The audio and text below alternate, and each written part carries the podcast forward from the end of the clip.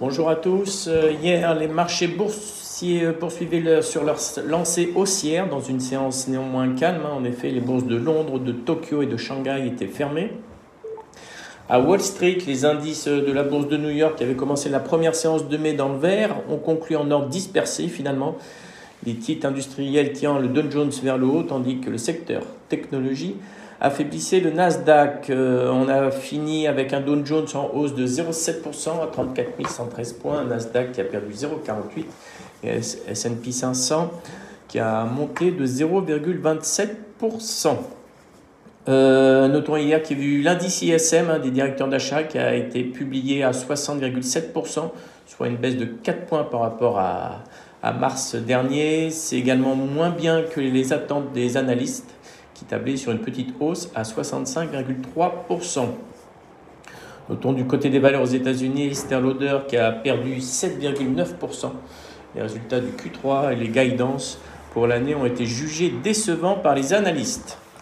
Hier en Europe, les bourses européennes ont entamé la semaine du bon pied, le marché continuant d'être porté par une dynamique haussière entretenue par l'anticipation d'une forte reprise, mais dans une séance dépourvue d'actualité majeure. Notons que les volumes sont restés également très faibles. On a finalement un CAC qui a fini en hausse de 0,61% à 6308 points. L'Eurostoxx au-dessus des 4000 points en hausse de 0,64%. Et un DAX plus 0,66 à 15 236 points. Notons qu'à Paris, les valeurs cycliques de l'automobile étaient parmi les plus recherchées, en dépit d'un nombre d'immatriculations décevant. Renault a progressé de 1,77% pour terminer en tête du CAC, tandis que Stellantis a gagné 1,59%. TF1 était toujours recherché, il a bondi de 5,67%.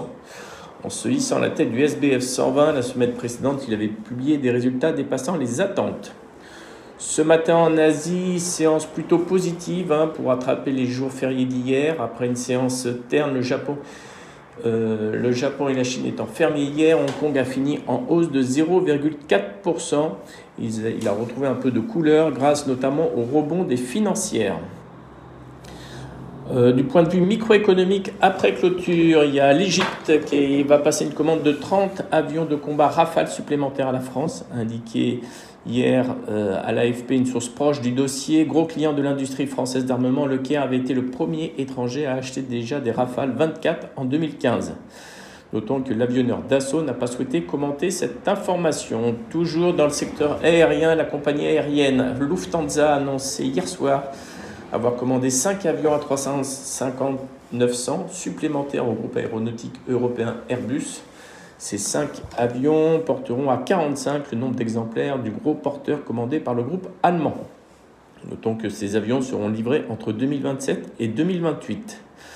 Vivendi, le groupe français, Vivendi, l'italien Mediaset, on a annoncé hier soir tardivement être parvenu à un accord global mettant fin à leurs différends, en renonçant à tout litige et à toute plainte entre eux.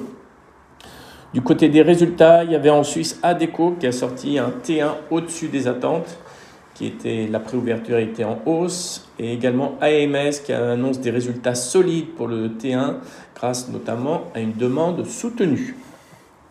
Je laisse la parole à Nantes. Oui, bonjour, je contacte Trigano, publication d'un résultat opérationnel courant du S1 à 151,4 millions d'euros, c'est au-dessus des attentes. La progression maîtrisée des charges de personnel et une meilleure efficience des nouveaux sites de production expliquent en grande partie l'amélioration de la marge opérationnelle sur le S1.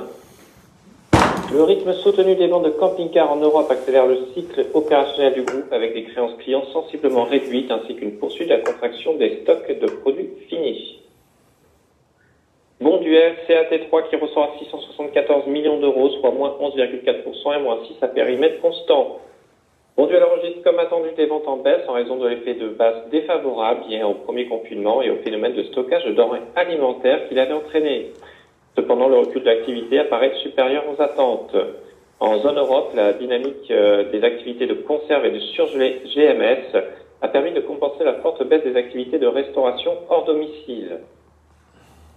Chargeur, CAT1 qui ressort à 180 millions d'euros, soit plus 14,8% et plus 15% à périmètre et taux de change constant. Publication nettement supérieure aux attentes en raison d'un très bon début de l'exercice de CPF qui est venu soutenir la dynamique de marché de la construction et d'une contribution significative de CHS. À noter que l'impact des mesures de confinement sur les divisions les plus exposées à l'événementiel et au textile a été plus élevé que prévu. C'est tout pour moi ce matin. Merci beaucoup. En termes de changement de recommandation sur Airbus, Barclays augmente à 113 euros, Bernstein à 103 euros, sur BNP Paribas, J.P. Morgan augmente à 63 euros et Goldman à 67 euros. Sur Amundi, Alpha Value passe de vendre à alléger en visant 70,40 euros. Sur Eramet, Alpha Value toujours passe d'accumuler à l'achat en visant 74,70 euros. Sur Sanofi, Goldman reste à l'achat, objectif relevé à 105. Et enfin sur Verallia, Berenberg reste à l'achat, objectif relevé à 38 euros. En termes d'agenda, il y aura la balance commerciale à 14h30, les commandes de biens durables à 16h. AXA et LNA Santé Orpea publieront après bourse leurs résultats du premier trimestre 2021. Notons qu'il y aura l'Assemblée Générale à 9h30 aujourd'hui d'Hermès et également LafargeHolcim, l'Assemblée Générale des actionnaires avec vote sur la simplification du nom. Le nom devrait être Holcim. Et enfin, Pfizer et Dupont de Nemours vont publier avant l'ouverture des marchés américains. Je laisse la parole à Lionel. Oui, bonjour. Peu de changements sur le CAC. En couverture, on est stable par rapport à la clôture d'hier. Hier au plus bas, vers 6250, on n'est pas très loin de la moyenne mobile 20 jours haussière, qui est vers 6230 maintenant, qui reste support. Et en première résistance intermédiaire, on a 6320, et le plus haut de vendredi, également le plus haut du 28 avril et du 19 avril. Donc si on devait dépasser 6320, logiquement on devrait avoir une poursuite de la hausse, si on s'extrait par le haut de cette petite zone de neutralité intermédiaire. Bonne journée. Merci à vous, bonne séance.